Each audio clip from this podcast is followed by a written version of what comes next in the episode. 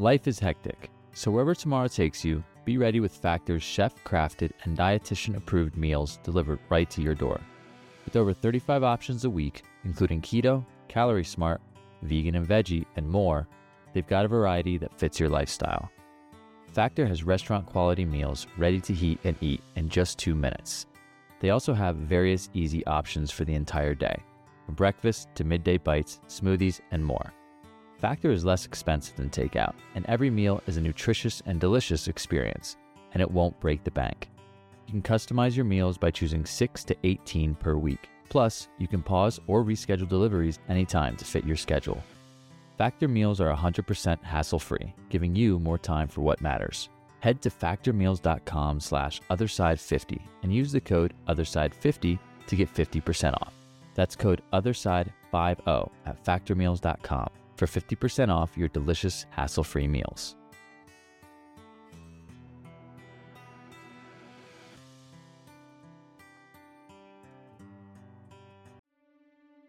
Hi, my name is Tony Cicoria. I'm an orthopedic surgeon, and I've had an interesting experience in my life.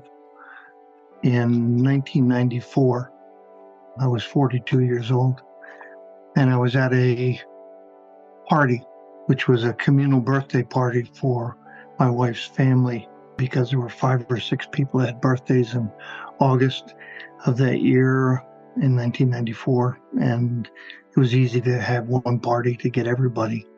On that particular day, we were in a place called Athens, New York, and we were at a lake called Sleepy Hollow Lake, which is somewhat of an ominous name just from the history of the legends of Sleepy Hollow.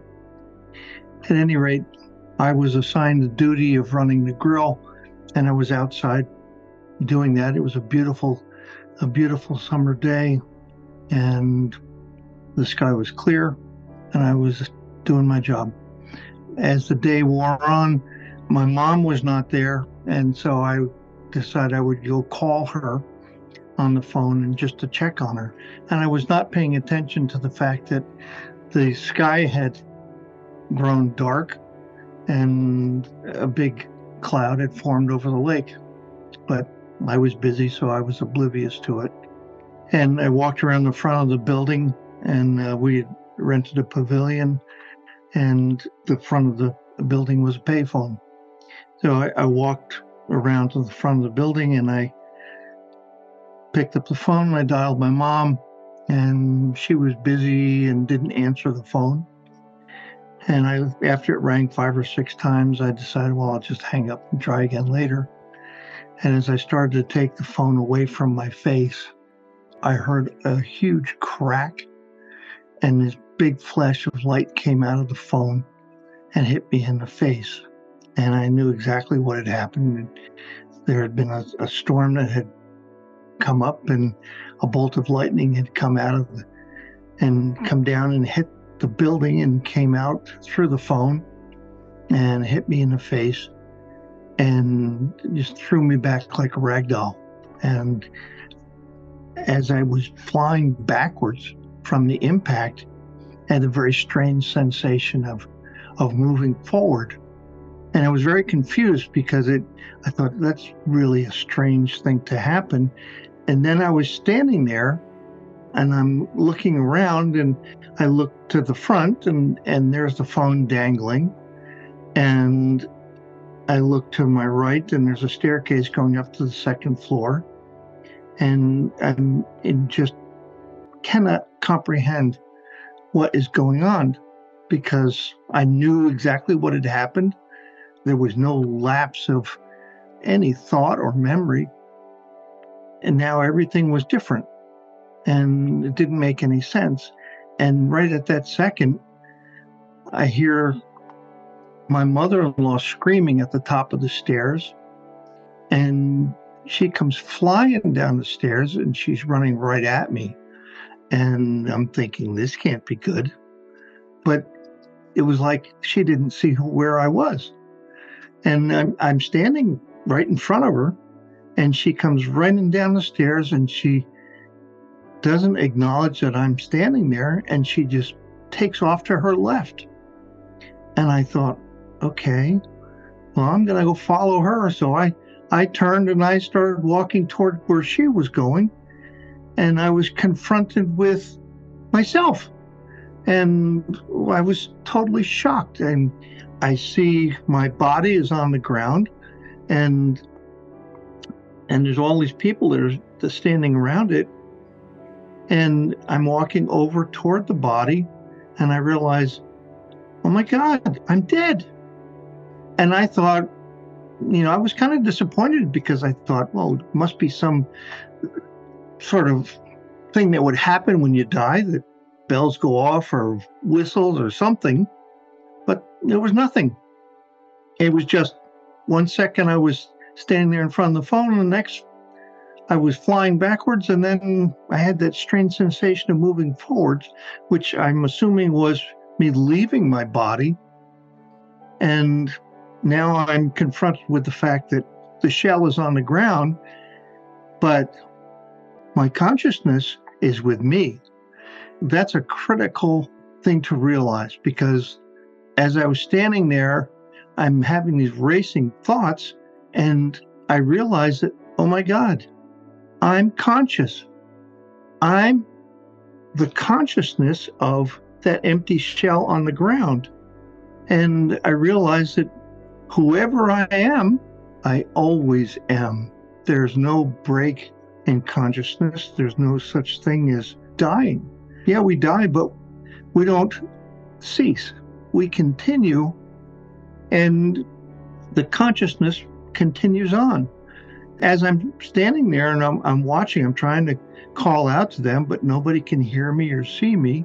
And I thought, well, this is pretty strange. And there was a lady standing behind me waiting to use the phone. So she was probably five yards behind me. And she and her daughter uh, were standing there. Her daughter was 12, 13 years old, and she was waiting to use the phone because she wanted to call one of her friends. Her mom was sitting there with her. Turns out her mom was a nurse. I saw her starting to get down to do CPR. And at that point, I thought, well, nobody can hear me, nobody can see me, and I feel stupid just standing here. So for some reason, I turned and started to go up to the second floor because I wanted to see my family. And as I started walking up the stairs, it was very strange because I normally will look down at the ground to see where the stairs are so I don't trip and fall on my face. And as I got to about the third step, I noticed that something was happening to my legs. The form was starting to dissolve. And I thought, whoa, this is really getting out of hand here. And I continued walking up the stairs. And by the time I got up to the top of the stairs, I had no form at all. And I was just a, a ball of energy.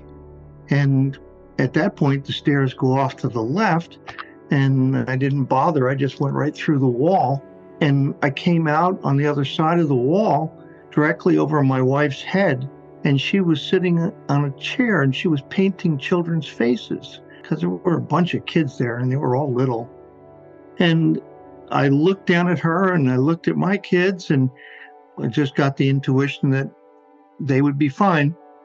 And I just kept going and I it was like I was on a conveyor belt that I had no control over. And so I passed diagonally through the room. And when I went through the roof was when things really started to get interesting because I, it, was like I had immediately fallen into a river of pure positive energy. And it was this bright bluish white light that just pervaded from what seemed like a source that was some distance away but it just radiated into everything. And it reminded me of when I was a, a child, I would swim in a creek that had a, a deep area in this crystal clear water. And I would lay down on the bottom and look up at the sun, and it, the sun would come through the water and the rays would have this sparkly kind of appearance to it. And it reminded me of that. But what was so striking about this light was that if you can imagine absolute love, and peace, that was what was the only thing that was in this energy. And I call it an energy because I could not only see the energy coming, but I could feel it and I could actually see the energy form, which was really strange because I, am looking at it and and I could see that that energy was what made everything. I, I was looking at trees and hillside and could see the lines of energy, and it was almost like a sine wave that was a, a low frequency vibration that was running through everything and and I thought, well, this must be the God energy. This must be what makes everything. And it was stunningly nothing but love and peace. And I don't think I could describe it any other way. And I thought this was the greatest thing that could ever happen to somebody to, to experience this. And as I was floating in this this river of pure positive energy, I had a kind of a flashback of previous high and low points in my life. It was almost like a collage. It wasn't anything in detail. It was just flashes of a picture of this and picture of that. And it, there was just a certain knowing that came with the picture, similar to what you would see now. You look at a picture and a thousand words come with it. And I was just, I'd become ecstatic about where I was going because this was really an amazing trip. And I knew that I was going someplace because it it had speed and direction. It was taking me someplace.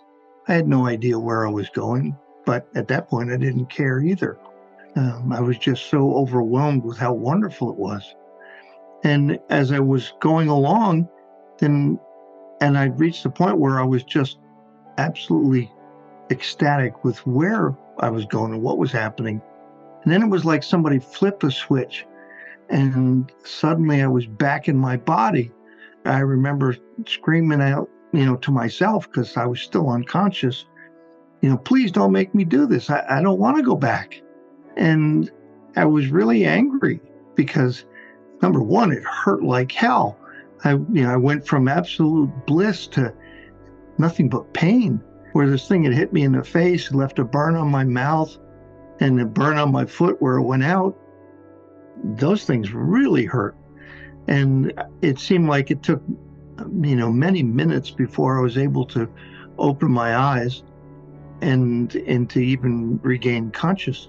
And when I did, I looked and and there was this nurse lady who was sitting kneeling next to me and I wanted to thank her for saving my life, but all that came out was, It's okay, I'm a doctor.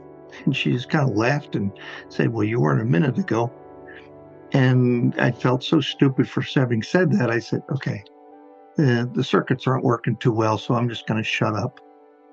And at that point, you know, the police came and they wanted to take me in an ambulance. And I said, No way, I'm not I'm not going to sit in the hospital for hours just to have somebody tell me, yeah, you got struck by lightning and and you're alive.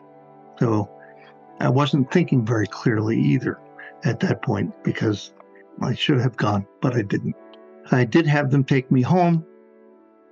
And I, as we were going home, I called my cardiologist and my neurologist and asked them to to take a look at me. And so everybody did, and they all said the same thing. You know, you're lucky to be alive, and and that's just the way it is.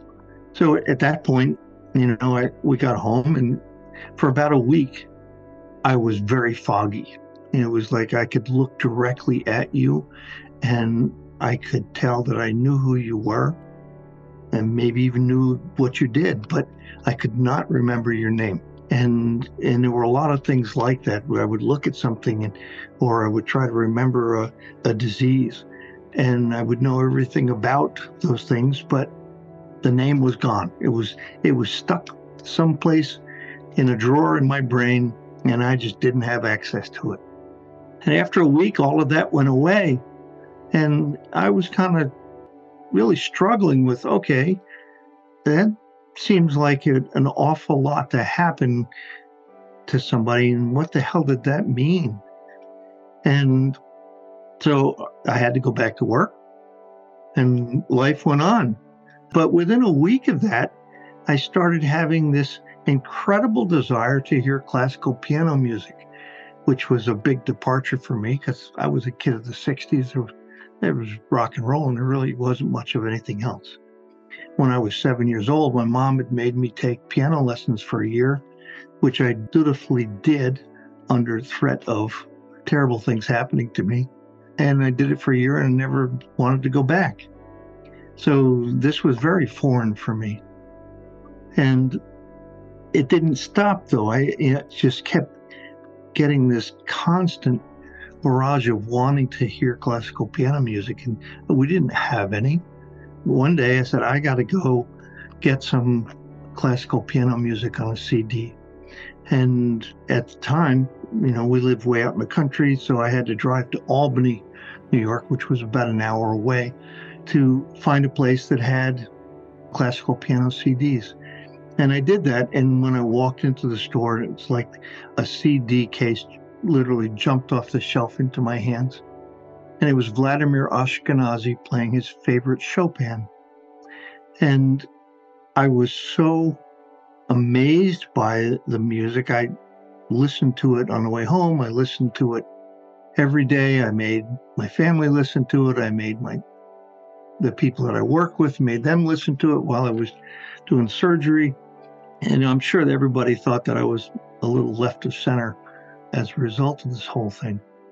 But at that point, I was literally smitten with the music and and realized that oh my god it's not going to be enough for me to listen to this i need to learn how to play it and so i i didn't have a piano and i didn't remember anything about how to play but magically thinking, I, I said, well, it won't really matter. I'll just somehow muddle through this. But what was interesting was the next day, one of our babysitters came by and said, you know, I, I have to move and I have this old upright piano that I love and but I need to store it for a year. Could I leave it at your house? And we said, sure. And suddenly I have a piano. And I went and bought some books on how to teach myself. And I also bought all the sheet music from the CD, which was, you know, kind of a ludicrous thought because I didn't know how to play and I didn't have in the faintest idea how to tackle anything of that complexity. But uh, again, un- undaunted, I just I started going through the book, trying to teach myself. And about three to four weeks after the lightning event, I have a dream and it was strange because this was a, a very vivid dream. And in this dream, I'm, I'm walking out onto a stage and I realize that my I myself am actually playing at a concert hall, but I'm walking in my spiritual form. I'm I'm walking up behind myself, and I'm listening to the music that I'm playing, and and I'm in this big concert hall. And I remember I actually drew a picture of the concert hall. It was that vivid. And I walked up behind myself and I just stood there and, and I was playing this music and I was being a spectator to it. And the ending had a loud crashing ending and it woke me up, excuse me, out of a sound sleep. And as I was sitting there in bed, I I got up and looked at the clock and it was 3:15 and I thought, what the hell? And I walked out to the piano and I tried to plunk out some of the notes that I'd heard, but I didn't have the faintest idea at that point how to do anything in terms of writing or or notation. So I, I said, the hell with this, and I went back to bed because I had a busy day the next day. So I got up in the morning and and one of the first things that I realized what was that every time I sat down at that piano, the music from the dream would start playing in my head. And it was like a permanent partner that I had of this music that was just always there. And the minute it had an opportunity to start playing, it would. And music was always the same. And it was very haunting. It reminded me of a little two year old child that was very insistent and play with me, daddy, play with me. And, and the music was like that. And if I was busy and couldn't do it, um, it got more insistent. And so it was really kind of strange. But if I didn't play it uh, and and didn't give some attention to it every day, it would interfere with my thoughts at work and interfere with everything else that I was doing. So I started trying to to learn how to play and one of the big turning points was I had was struggling to learn a piece of music called a fantasy impromptu, one of the Chopin favorites. And I was sitting at the piano trying to teach myself this piece of music, and which is hard to learn even with a teacher. But teaching yourself was next to impossible. And one day, my daughter's best friend was over at the house, and her mom is a an accomplished classical violinist. And she came over to pick her up. Her name is Jackie. Jackie was a child. Her mom was Penny. And Penny came in and and she says, What are you doing? And I says, I'm trying to learn this piece of music. I said, but I, I'm really struggling because the hands don't line up. And she said, Well, they're not supposed to. And I said, What do you mean? Why would somebody write a piece of music where the hands don't line up? And she said, It's what's called a polyrhythm. And I said, I don't understand. What's a polyrhythm? And she said, I'm not even going to attempt to tell you this. She said, You need to get a teacher. And so she recommended Sandy McCain, who was the chairman of music at Hartwick College. And uh, we lived in Oneonta, which is uh, was just down the street from uh, Hartwick College. And I called Sandy up and asked her if she would take on an old guy who wanted to learn how to play, and and she let me come for an audition. And I went to her studio, and she told me to bring some pieces of music that I had been working on, uh, which I did. And after I was finished, she said that she would take me on, but under no circumstances was I allowed to play any of this music again until she said I could. The thought being that I did not have any of the foundation needed to be able to play those pieces of music, and anything that I did to to injure that process would just take much much longer to reach. So um, I followed her advice and I and I didn't. But I had told her about the the music that was playing in my head, and as we went along, we we were working two hours a week, which and our only time in common was five in the morning. And so we would meet from five to six, two days a week. And that was that was kind of our time to do this. And as time went on, I would work on trying to to write down little snippets of that music from the dream. And as I was learning to play. And I didn't know what I was going to do with them. I mean, but I, I wanted to, I would write down, you know, a measure or two and I would throw it in a drawer um, and I had this big collection of little pieces of paper that had different thoughts uh, from the music. But the music in my head was always exactly the same, and it was just constantly playing. So the, the Lightning was 1994. I started taking lessons in 1998 uh, after a few years of trying to muddle through it myself unsuccessfully. And in 2002, I started going to a a piano camp for adults called a Sonata. It's a piano camp for adults and it's in Bennington, Vermont. And it's a group of people that meet at an old convent. Um, and there's a piano in every room, and there's usually about 30 people who are at these sessions. And so in May of 2002, I started, and each May I would go at the same time. And in 2006, something happened. And what happened was, uh, in the intervening years of trying to understand what had happened to me, I had uh, started seeing a, a psychic medium, Linda Dickinson. And I was intent on trying to understand what happened to me and why it happened. And I went to see her in January uh, or February of 2006. And I sat down in the chair across from her, and she just jumped up and said, tell me you're going to piano camp. And I was like, geez, you know, I was undecided. I said, I, you know, it's really busy right now, and I didn't know that I could afford to go. And she said, No, you have to go. It's very important. You're going to meet a woman there, and she's going to have a huge influence on your life. And I'm thinking, okay, I don't know what the hell this means. But so I made plans to go. And when I went in 2006, there was something new there. And the owner, Polly Vanderlind, her sister, Erica Vanderlind Feidner, was the number one salesperson at Steinway, New York.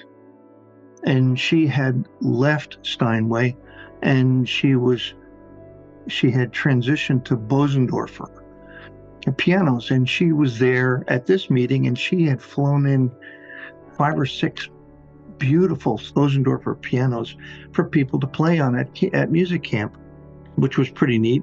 She and I got talking about the lightning and how I came to, to play and and what it all meant. And she said, you know, there's only one person that can tell the story, and that's Oliver Sacks. And and I thought, okay. The only thing I knew about Oliver Sacks was that he had written the book Awakenings, and he was responsible for solving the riddle of Parkinson's disease. And but I didn't know anything more about him. And and I thought, okay, you know, life goes on. And at that point, I went back home and went back to life as usual. But as soon as I got home, in that, I think it was about June sometime, I get a phone call from Oliver Sacks. And I thought, whoa, what's this all about? And Oliver says, you know, I've heard about this, the story with you and the lightning and the music. And I would like you to come to New York and be one of my patients because I've got a collection of people who've had interesting events happen in their lives and and I think you would fit into that group. And I thought, sure, I'd love to to meet you and go through that. So in August of 2006, I drive down to New York City. I meet Oliver Sacks in the morning, and we spent the entire day talking about life and the lightning and, and anything else that came along. And at the end of the day, we're standing in his doorway saying goodnight, and he looked at me, you know, with those piercing eyes that just looked right through you. And he says, You know, the music went through an awful lot of trouble to get here from the lightning strike. The least you can do is write it. I was so taken with that. And when I got home, I I promised myself I would start right away to write the music. But I didn't know how to write music, so I, I bought a, a program called Sibelius, which is like writing music for dummies. And by using the fact that I had the the music from the dream was constantly playing in my head, I could write something on the electric piano and have it play it back to me. And if it matched what I was hearing, I knew I was on the right track. So I spent seven months every single night for that whole time. And my objective was to be able to play the music for my piano group when I went in May of 2007. I finished writing the music out for somebody else to read. And by that point, I was able to play it as well. And that was my goal was to play it for the group in May of 2007, which I did, and it was well received. And while I was at the at that meeting, I got a call from Oliver, and uh, I hadn't heard from him since August. And he said, "You know, I, I was wondering if I could use your story my book, Musicophilia, that's going to be coming out. And I thought, oh, sure, why not? I don't have anything to hide. And he said, good, because your chapter one, and chapter one is going to appear in the New Yorker magazine July 23rd, a few months from now. I thought, oh, geez, you got to be kidding me. And he said, No. And I said, Okay. Well, so suddenly a, a story that I had kept to myself uh, to a large extent had been taken out of the closet. And at this point, you know, I'm just feeling my way along. So the, the article comes out in the New Yorker and the phone starts ringing. And one of the first people to call me was a friend of mine, Carlton Clay, who was the head of music at the State University College in Oneonta, New York, and the Department of Music. He was the head of. And Carlton says, Hey, you know, I'd, I'd like you to teach a class and come in and talk to us about this whole lightning thing and the music. And I said, okay, sure, why not? And so we were making plans to do that. And the next week he calls and he says, you know, it's getting an awful lot of information asking that, that's going on around this whole episode. And so would you also play the music for a class? And I thought, sure, can't be too hard. So, you know, and now I've committed myself. I'm just going along doing my regular activities and, and piano lessons and, and work. And a few weeks later, he calls and he says, geez, you know, I don't know how to, how to approach this. He says, but we're getting inundated with phone calls and, and people wanting to know more about this. And he said, would you consider playing a concert at the Performing Arts Center? And I said, geez, you know, my initial response was no way. And he goes, and, and he just uh, just wouldn't stop. And I said, but I don't know how to do this. I, I said, I, I don't know anything about performing. I don't know anything about being able to be prepared for something like that. And he goes, oh, you'll be fine. and I, he was lying and I should have trusted my intuition, but I, I went along with it. And I said that I would do it. He's turned the heat up on the boiler a little bit, and I'm starting to really struggle and, and panic. And and he calls back a, another couple weeks later and says, geez, he said, you're not going to believe this. He said, there's going to be three television crews there. The BBC One, Granada Media, and German Television. I'm like, oh, please. I said, you can't do this to me. And he goes, oh, you'll be fine. And at that point, I was absolutely panicked. I called my piano teacher, Sandy, and I said, I don't know how in the world I'm going to do this. And I said, Is there some way, something you can do to teach me how to do this and get me through it? And she said, Yeah, but it's going to be a lot of work for both of us. And I'm like, Okay, well, I'll do it if you'll do it. So at that point, we started working three hours minimum a day on doing this. And we started out by just going to the Performing Arts Center and teaching me how to walk up on the stage and not embarrass myself and and how to approach the whole thing of of doing a performance. And then she would go up and you know she would make me play and she would go up in the in the bleachers and she'd say, I can't hear you. I'm like, oh my God. It was a difficult process. And, you know, this whole thing took months of preparation. And in January of 2008 was when this concert was. It was actually two nights. And it was a packed house. I mean, standing room only. And uh, somehow I managed to get through it and I remember going to the green room right beforehand, and I and I said to God and my my guides and angels, and I said, "Look, you guys got me here," and I said, "Please don't abandon me and, and make me do this by myself, because I'm going to embarrass us both." And thankfully, they they stuck with me, and we were able to just get through the whole process. And at that point, the music took on a life of its own because I, I started getting invited to play all over the country in, in different venues. And but I continued doing my lessons and I continued working full time.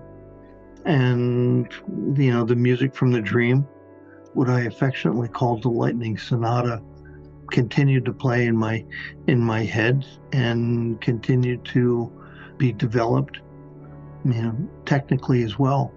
And I continued doing that work.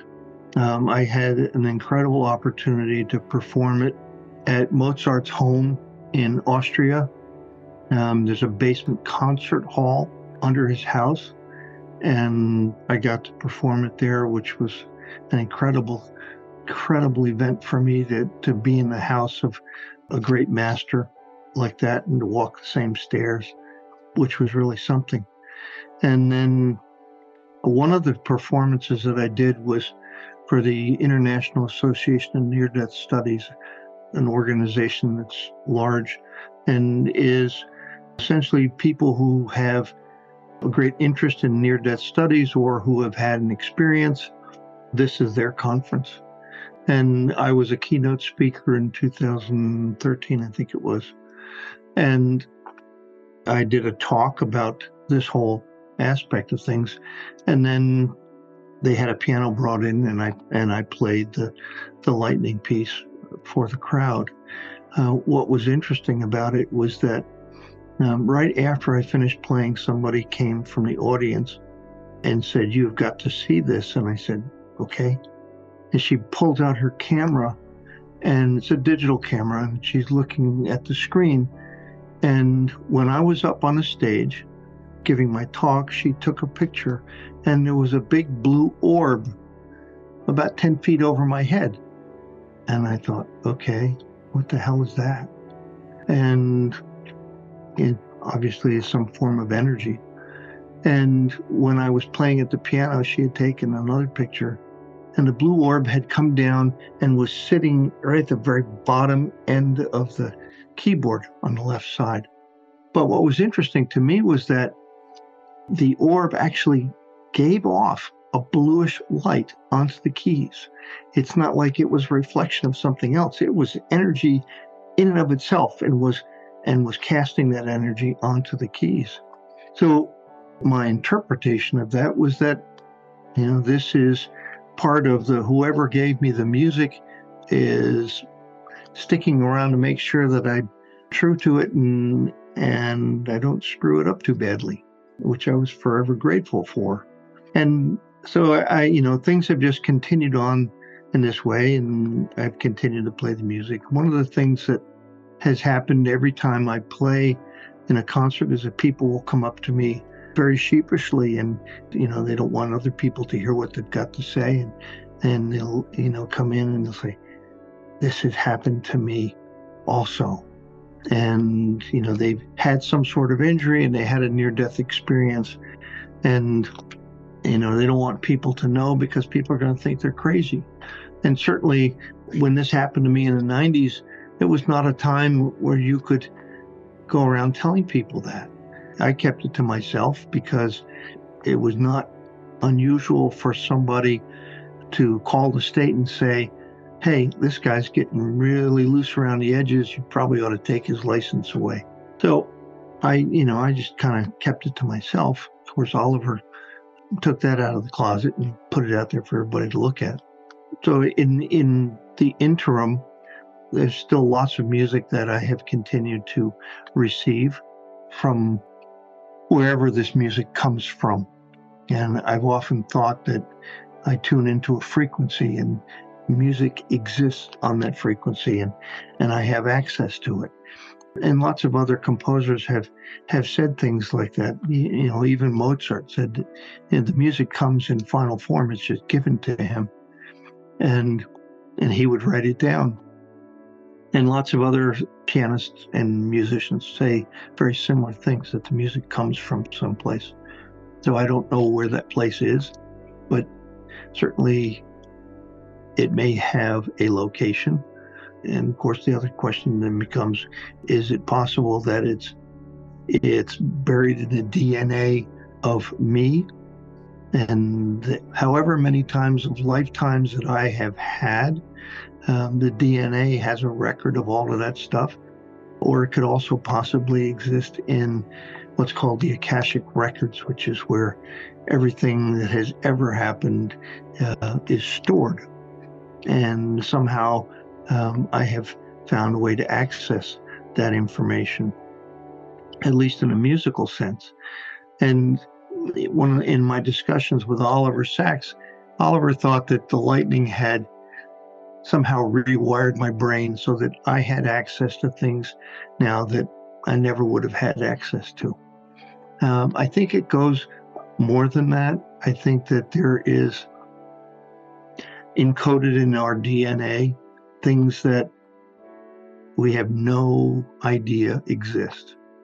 And along the road, I have also been in a study of Darold Treffert, who's a physician specializing in savants.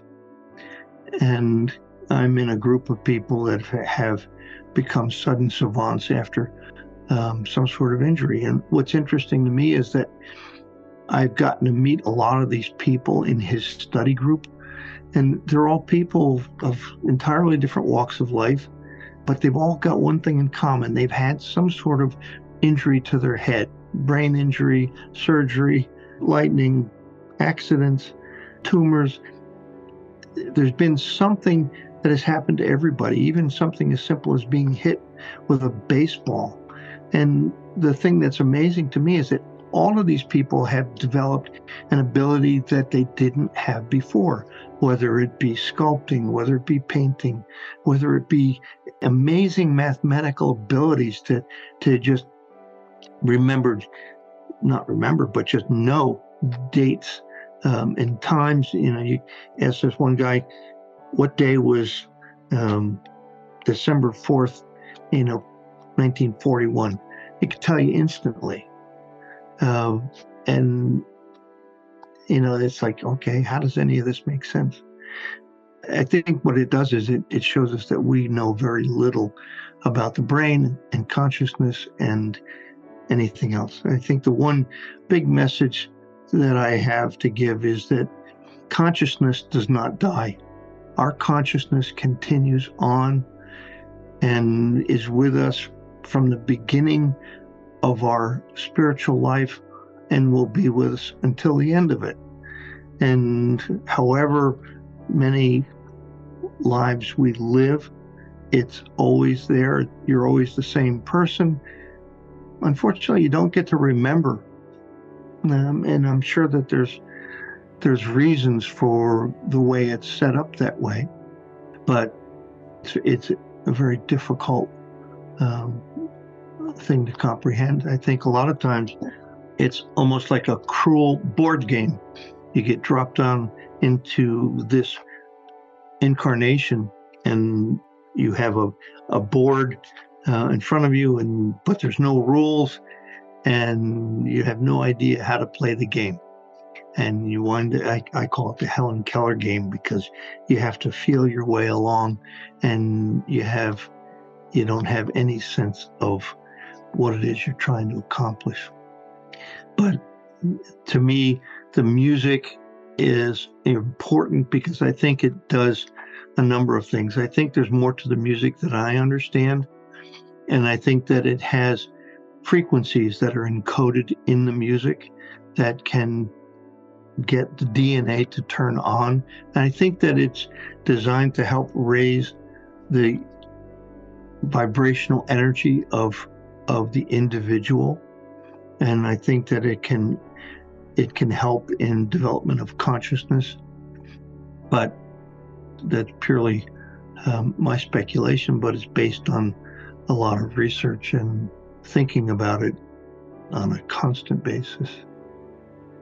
And, but i think that's that's all i have